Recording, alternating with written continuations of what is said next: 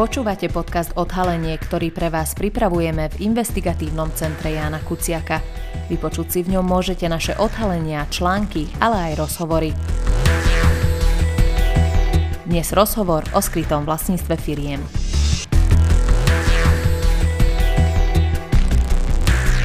Viaceré zistenia investigatívneho centra Jana Kuciaka naznačujú, že skupina oligarchu Jozefa Brhela vytvorila štruktúry, ktoré umožňujú skryť skutočných vlastníkov firiem. V niekoľkých z nich sa objavuje aj Martin Bahleda, obvinený právnik v kauze Mýtnik. Ten je považovaný za bieleho konia Brhela. Sám Bahleda priznáva, že minimálne v jednom prípade zastupoval záujmy Jozefa Brhela mladšieho. Ten podľa našich zistení istý čas skryte vlastnil aj jeden z najčítanejších slovenských denníkov Pravdu. Otázka, kto môže byť skutočným vlastníkom, sa vynára aj v prípade firmy Med Slovakia. Konečným užívateľom výhod tretieho najväčšieho predajcu plynu na slovenskom trhu bol istý írsky advokát, ktorý pracuje pre švajčiarskú spoločnosť a vyzerá, že by tak mohol zakrývať skutočných majiteľov. Moje meno je Karin Kövári Šojmoš a o téme sa budem rozprávať s právnikom Andrejom Leontievom, partnerom advokátskej kancelárie Taylor Wessing.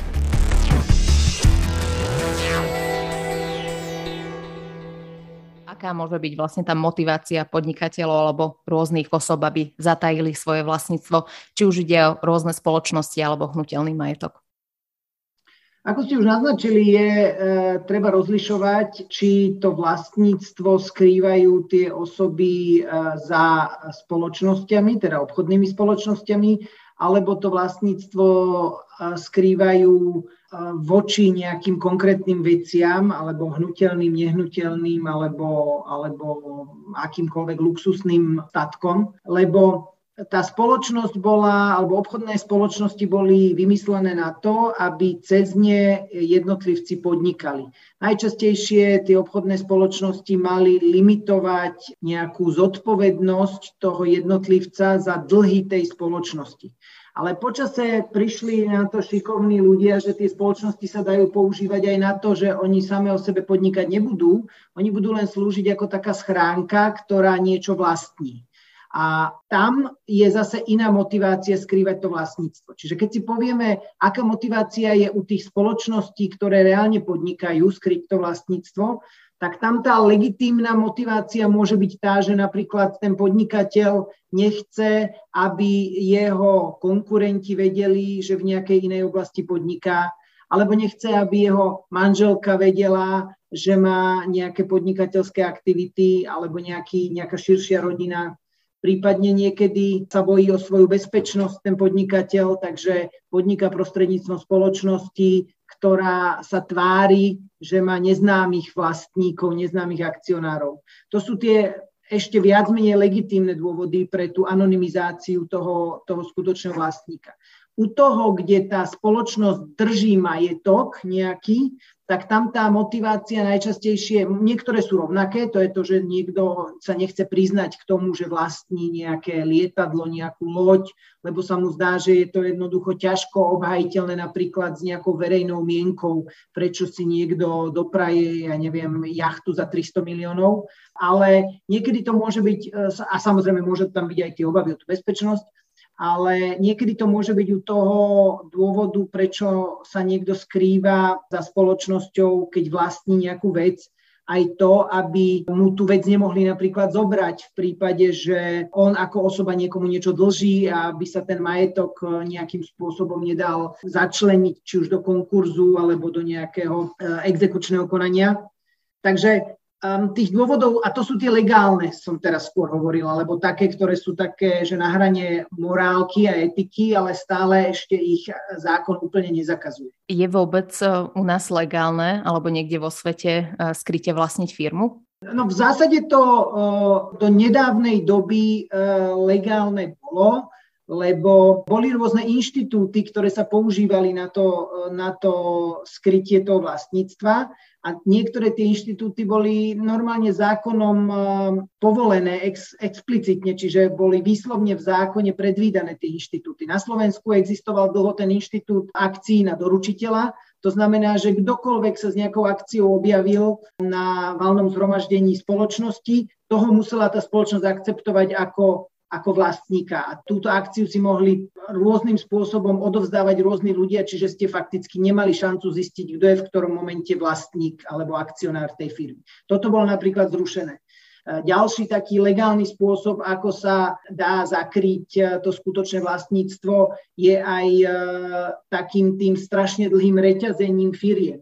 To je celkom bežné, že väčšina firiem aj na Slovensku nemá fyzickú osobu ako spoločníka, ale môže tam mať právnickú osobu a tá právnická osoba môže mať ako spoločníka ďalšiu právnickú osobu a tomu hovoríme reťazenie firiem a tá fyzická osoba je až niekde na konci. Tomu sa hovorí aj nepriame vlastníctvo vlastne, že fyzická osoba skutočne vlastní nejakú ďalšiu spoločnosť prostredníctvom, čiže sú tam nejakí prostredníci prostredníctvom veľkého množstva iných firiem. Tento inštitút není zakázaný. Čo sa zmenilo je, že asi, ja si myslím, tak za posledných 5 až 7 rokov sa v celej Európskej únii a postupne aj vo svete začal rozširovať ten pojem konečného užívateľa výhod, čo je pôvodne pojem, ktorý ide z legislatívy bankovej a z legislatívy boja proti praniu špinavých peňazí, ale začína sa aplikovať aj na iné oblasti práva. A dospelo to až tak ďaleko, že štáty začali vyžadovať, aby aj firmy, ktoré použijú legálny prostriedok na to, aby si toho svojho skutočného vlastníka nezapísali do obchodného registra, aby tohoto skutočného vlastníka do nejakej evidencie zapísali. A toto je nový trend, toto je vec, ktorá tu pred 5-7 rokmi nebola a vidíme, ako sa to teraz rozširuje vlastne aj po Európe, aj po celom svete a niektoré krajiny sa tomu celkom bránia. Aj niektorí podnikatelia sa tomu bránia. Vymýšľajú e, rôzne štruktúry, ako obchádzať túto, e, túto, túto reguláciu.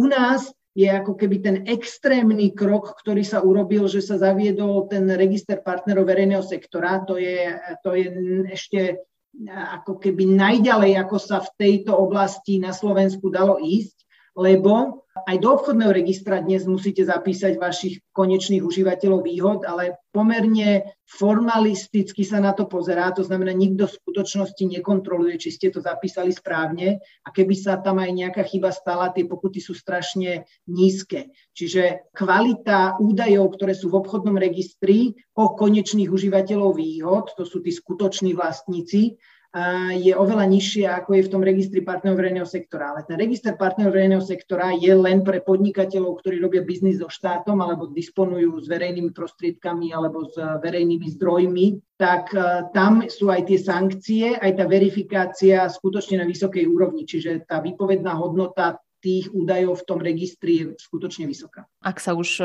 bavíme o tých registroch, ako sa vysporiadajú napríklad s offshoreovými spoločnosťami? Pretože keď už hovoríme o skrývaní majetku alebo pôvodu majetku, tak s tým vlastne súvisel aj projekt medzinárodných novinárov Pandora Papers. Predmetom ich skúmania boli práve tieto firmy a účty aj politických lídrov. Bol tam aj napríklad bývalý český premiér eh, Andrej Babiš. Ak sa spomína už ten samotný termín offshore, môžeme okamžite myslieť na nejaké nekalé praktiky? Čo sú to vlastne tie offshoreové spoločnosti? Um, nadviažem na to, čo som hovoril, že reťazenie vlastníctva je niečo, čo tu vždy bolo a v zásade, ak to reťazenie vlastníctva je transparentné, tak nespôsobuje veľký problém, aby sa ten konečný užívateľ výhod určil. Len je to pracné, lebo jednoducho musíte ísť z jedného výpisu z obchodného registra do druhého, z druhého do tretieho a takto musíte vyskladať celú tú reťaz. Tam, kde to začalo byť komplikované, je, že ak v tej reťazi firiem začali vystupovať firmy, ktoré mali svoje sídlo a boli založené v zahraničí, špeciálne v krajinách, ktoré v tom obchodnom registri tých akcionárov alebo spoločníkov neuvádzali. Čiže vám sa mohlo stať to, že vy ste vlastne v tej reťaze tých firiem umiestnili jeden subjekt, na ktorom sa každý, koho zaujímalo to konečné vlastníctvo, zasekol, lebo sa jednoducho za tú firmu už nevedel pozrieť, kto za tým stojí. Tak toto je hlavný problém tých offshoreových jurisdikcií alebo daňových rajov s ohľadom na skrývanie vlastníctva. Tie offshore jurisdikcie majú aj iné problémy a to je napríklad, že sa cez ne daňovo optimalizujú rôzne finančné transakcie, to znamená, platí sa tam z nich nižšia daň a často sa vyhýbajú podnikatelia platením dane v tej krajine, kde by ju platiť mali, tým, že si dajú fiktívne ako svojho vlastníka nejakú offshore spoločnosť z jurisdikcie, kde tá daň není. Ale aj iné majú neduhy tie offshore spoločnosti, napríklad to, že offshore spoločnosť e, viete podstatne ľahšie e, zrušiť, ona vie v podstate zo dňa na deň často zmiznúť, čiže ak niečo dlží taká firma, tak ona, ona v podstate veľmi rýchlo vie zmiznúť. Tak, tak, takže tak asi. Tie offshore spoločnosti sú spoločnosti, ktoré sú založené v tzv. daňových rajoch, to sú jurisdikcie e, často ostrovné a malé, ktoré okrem, okrem toho, že majú aj nejaké legálne výhody a to je, že majú napríklad nízku daň alebo nízke poplatky, ak si tam napríklad registrujete nejaké plavidlo na firmu, ktorá je v tej offshore jurisdikcii, tak majú aj veľa, veľa uh, stimulov, prečo lákajú podvodníkov. Ide primárne o zlú vec, alebo majú aj tie spoločnosti nejaké pozitíva pre spoločnosť samotnú? To je veľmi filozofická otázka. Ja si osobne myslím, že keď ideme po tých jednotlivých eh, benefitoch, ktoré tie offshore jurisdikcie poskytujú, ja si myslím, že v 21. storočí ani jeden z tých benefitov nie je dlhodobo udržateľný. Čiže nemyslím si ani, že je spoločensky zodpovedné vyhýbať sa nejakej daňovej zodpovednosti tým, že fiktívne tú transakciu robím v nejakom inom štáte, alebo vyhýbať sa uh, povinnosti priznať sa k nejakému môjmu majetku alebo k nejakej mojej firme tým, že si založím spoločnosť v nejakom inom štáte, ktorá tú anonymitu podporuje. Takže ja si myslím, že offshore jurisdikcie, napriek tomu, že nie sú nelegálne ešte stále, tak uh, z toho strednodobého pohľadu nemajú veľké miesto. Ten tlak je veľmi silný, aby sa aj tie offshore jurisdikcie zmenili na jurisdikcie, ktoré uznávajú rovnaké pravidlá ako tá majorita toho, toho sveta. Sám viem napríklad povedať, eh, keďže pracujem v takej expertnej skupine Európskej únie, kde chodíme školiť práve jurisdikcie, ktoré boli donedávna považované práve za tie offshore jurisdikcie, že tým, že tá svetová verejnosť tieto jurisdikcie dáva na rôzne, na rôzne čierne zoznamy a na podnikateľov, ktorí tam sídlia, sa už pozerajú cez prsty, nútia tie jurisdikcie, aby začali tie moderné trendy aj u seba presadzovať. Čiže napríklad dnes sa dejú veci ako Panama, ktorá bola dlho braná ako offshore jurisdikcia, zvažuje, že ide zavádzať register konečných užívateľov výhod, bude spolupracovať e, s ostatnými štátmi a poskytovať im informácie o tých konečných užívateľov výhod. Švajčiarsko zmenilo svoju stratégiu, Mauricius zmenil svoju legislatívu, takže ten verejný tlak smeruje k tomu, aby pre tých podvodníkov tie offshore jurisdikcie prestali byť atraktívne. Stále môžu mať tie offshore jurisdikcie nejakú výhodu oproti iným krajinám, napríklad e, takú, že tam budú nižšie poplatky na, na registráciu lodí alebo lietadiel, alebo tým, že tam bude, ja neviem, lepšie rozvinutý e, bankový systém a bude sa tam pre niektorých občanov ľahšie ako keby obchodovať. To, toto je v podstate bežné. Vidíte to napríklad, že veľa indických obchodníkov uh, podniká cez dubajské spoločnosti alebo cez spoločnosti zo Spojených Arabských Emirátov, lebo sa to zaužívalo, že taký servis, uh, ako majú v tom, v tom Dubaji a v tých Arabských Emirátoch, nevedia dostať v Indii a potrebujú ho pre medzinárodný obchod zakrývanie majetku za rôzne offshore firmy je najrozšírenejšou praktikou alebo existujú aj nejaké iné? Existujú rôzne e, finty, ako zakryť toho skutočného vlastníka a možno ešte skôr, než sa o nich budeme rozprávať, asi povedzme, že čo je vlastne ten skutočný vlastník. Skutočný vlastník je fyzická osoba vždy, ktorá buď profituje z podnikania tej spoločnosti alebo z toho majetku, ktorý tá spoločnosť drží, alebo ju výrazným spôsobom kontroluje tú spoločnosť. A to, čo je, že výrazným spôsobom, alebo to výrazne profituje, sa vo všeobecnosti ustálilo, že je to viac ako 25 je o tom veľká diskusia, že prečo není skutočný vlastník aj ten, kto má len 10% na nejakom hospodárskom výnose, ale zatiaľ platí taká, také medzinárodné pravidlo, že musíte mať aspoň 25% či už priamy alebo nepriamy podiel na nejakej firme, aby ste boli považovaní za skutočného vlastníka.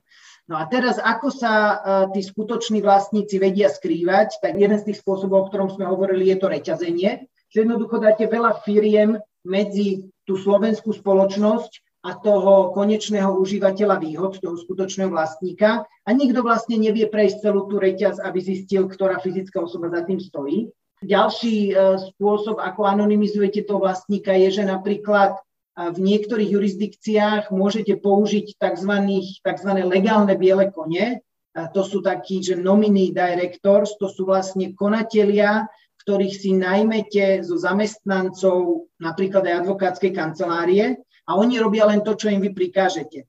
A takto si viete najať nielen konateľov a štatutárov, ale ešte aj si viete najať niekoho, kto formálne vystupuje ako akcionár. Tomu sa hovorí nominee shareholder.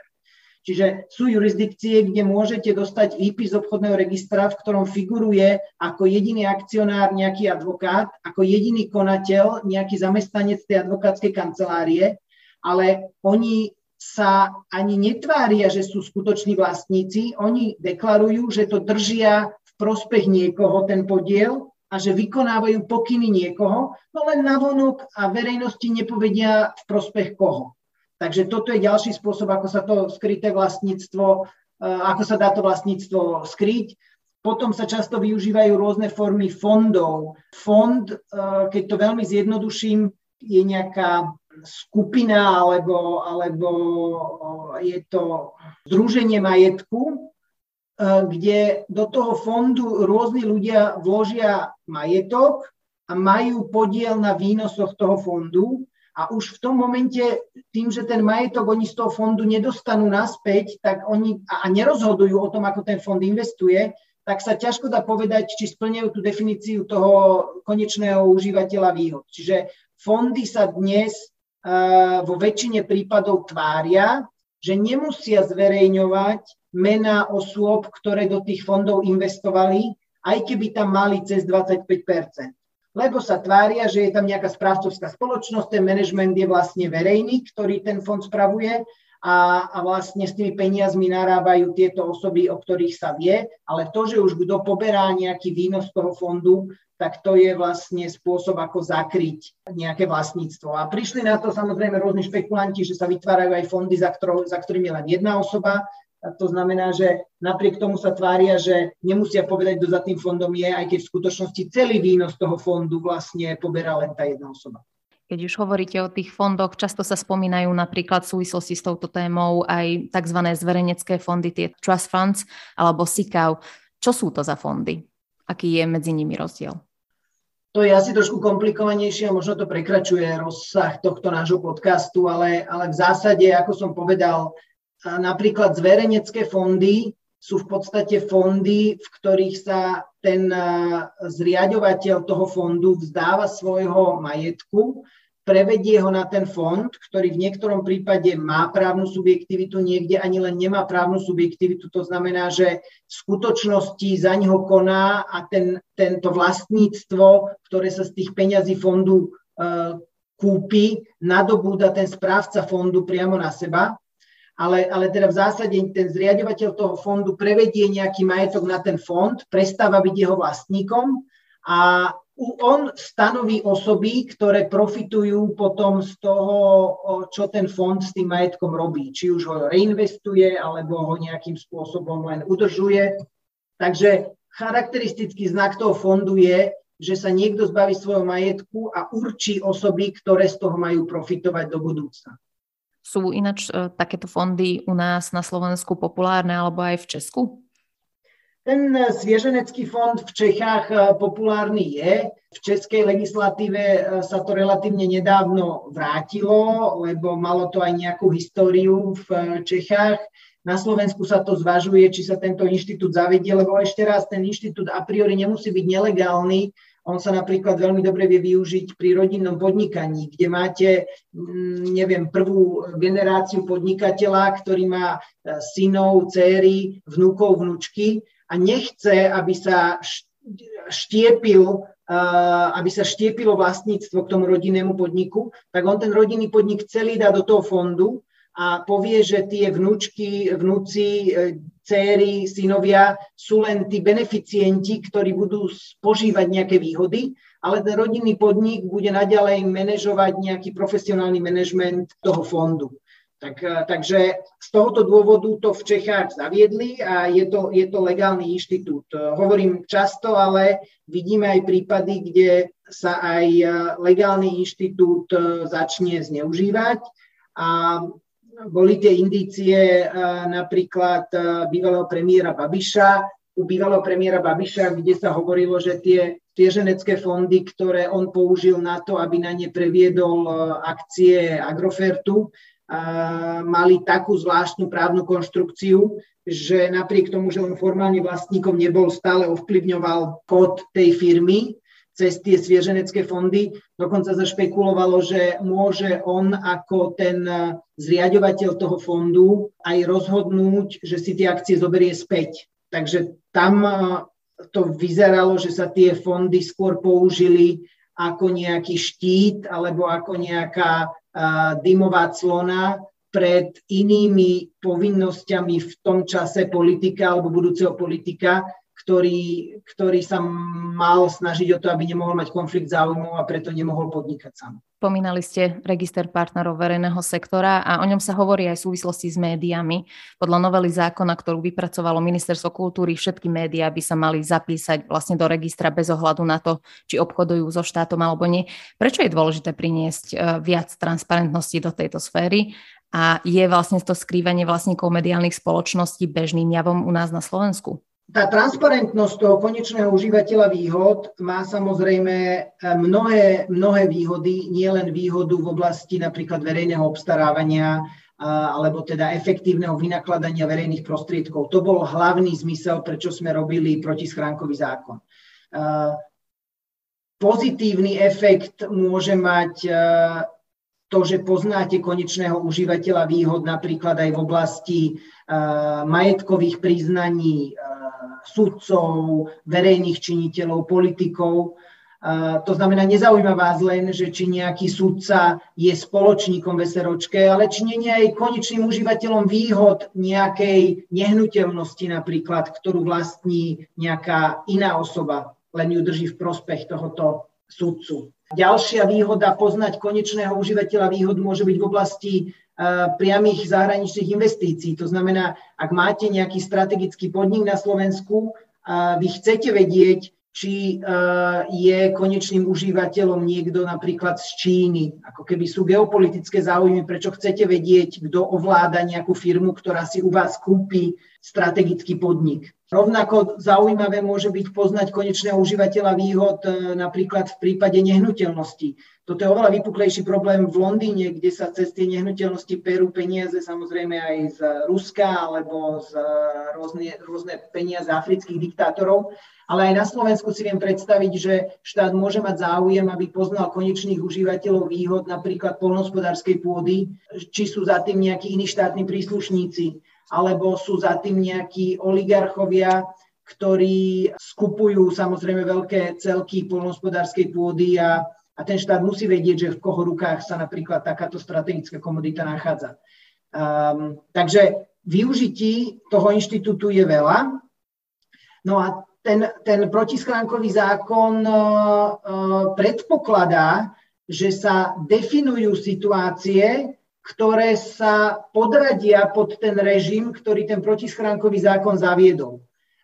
My už tam dnes máme podriadené režimy, napríklad, ak niekto žiada o špeciálne koncesie napríklad na prevádzkovanie mýtneho systému alebo banských povolení alebo dodávanie elektrické energie. E, máme tam e, špeciálny režim pre prípad určitých ako keby konkurzných situácií. Takže je predstaviteľné, že by sa povedalo, že sa rozšíri tá aplikácia protischránkového zákona aj na iné spoločenské situácie, kde nepôjde len o obchodovanie so štátom, ale napríklad tam pôjde aj o to, aby bola transparentnosť vo vlastníctve tých médií. A teraz možno aj tá vaša základná otázka, prečo je to dôležité. No, ja si myslím, že je to dôležité preto, že hlavne v, v dnešnej dobe je dôležité poznať zase motiváciu toho, ktorého média a veľmi často tú motiváciu poznáte najlepšie cez toho vlastníka lebo ten vlastník, okrem toho asi, že by mal chcieť e, profitovať z podnikania nejakého média, tak často cez to médium chce komunikovať aj nejaký svoj svetonázor. No a je dobré, aby toto bola verejná informácia, aby každý, kto to médium sleduje, mohol vedieť, že za tým e, médium je e, či už podnikateľ z nejakej konkrétnej, nejakého priemyselného odvetvia a potom, keď sa o tom priemyselnom odvetví píše, tak je jasné, že tam môže byť nejaký konflikt záujmov, lebo píše sa o tom z pohľadu toho vlastníka.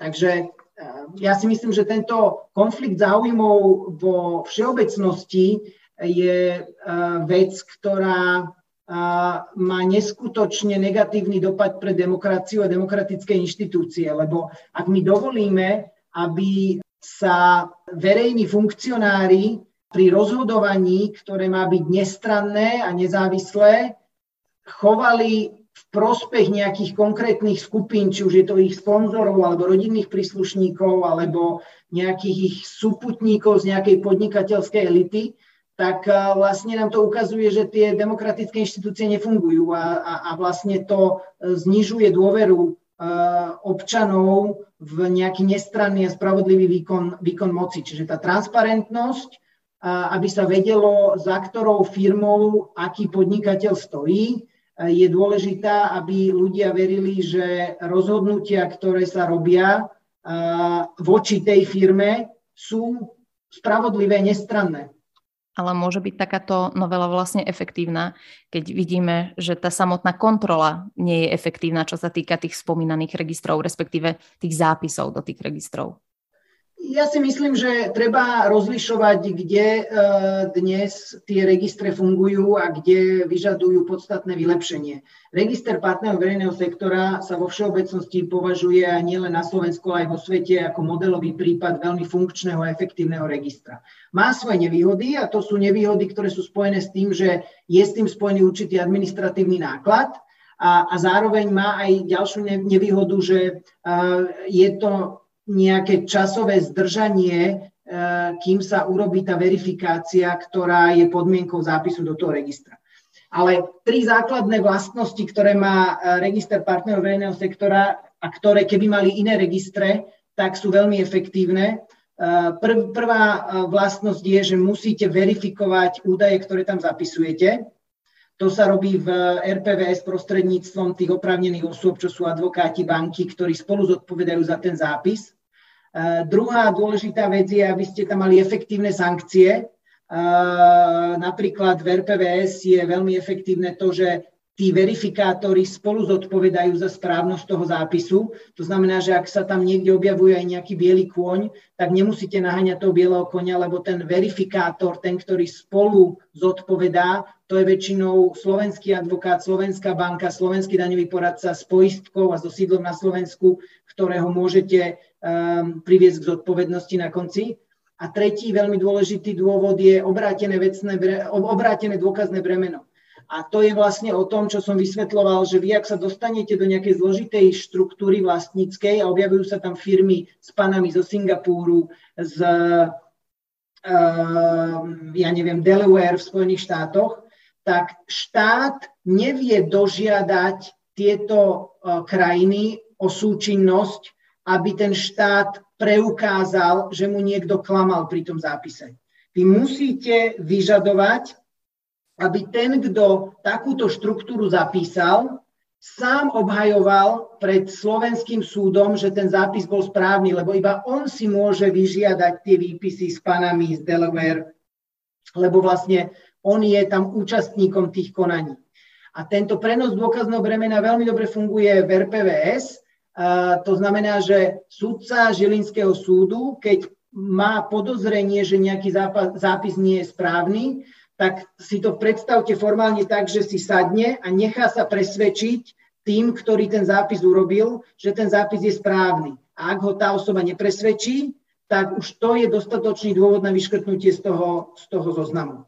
A toto je veľmi dôležité pri registrácii tých skutočných e, užívateľov alebo skutočných vlastníkov, lebo tých foriem, ako sa dá skrývať to vlastníctvo, je také nespočetné množstvo, že e, žiadny úradník, žiadny policajt, žiadny štát to sám bez súčinnosti tej firmy, ktorá si vymyslela takúto štruktúru, nevie presvietiť, nevie, nevie to vlastne vyšetriť.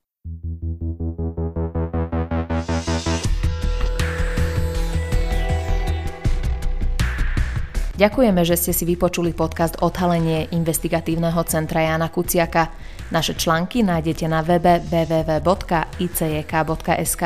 Akékoľvek nápady, tipy, ale aj pripomienky nám zasielajte na icjk.icjk.sk.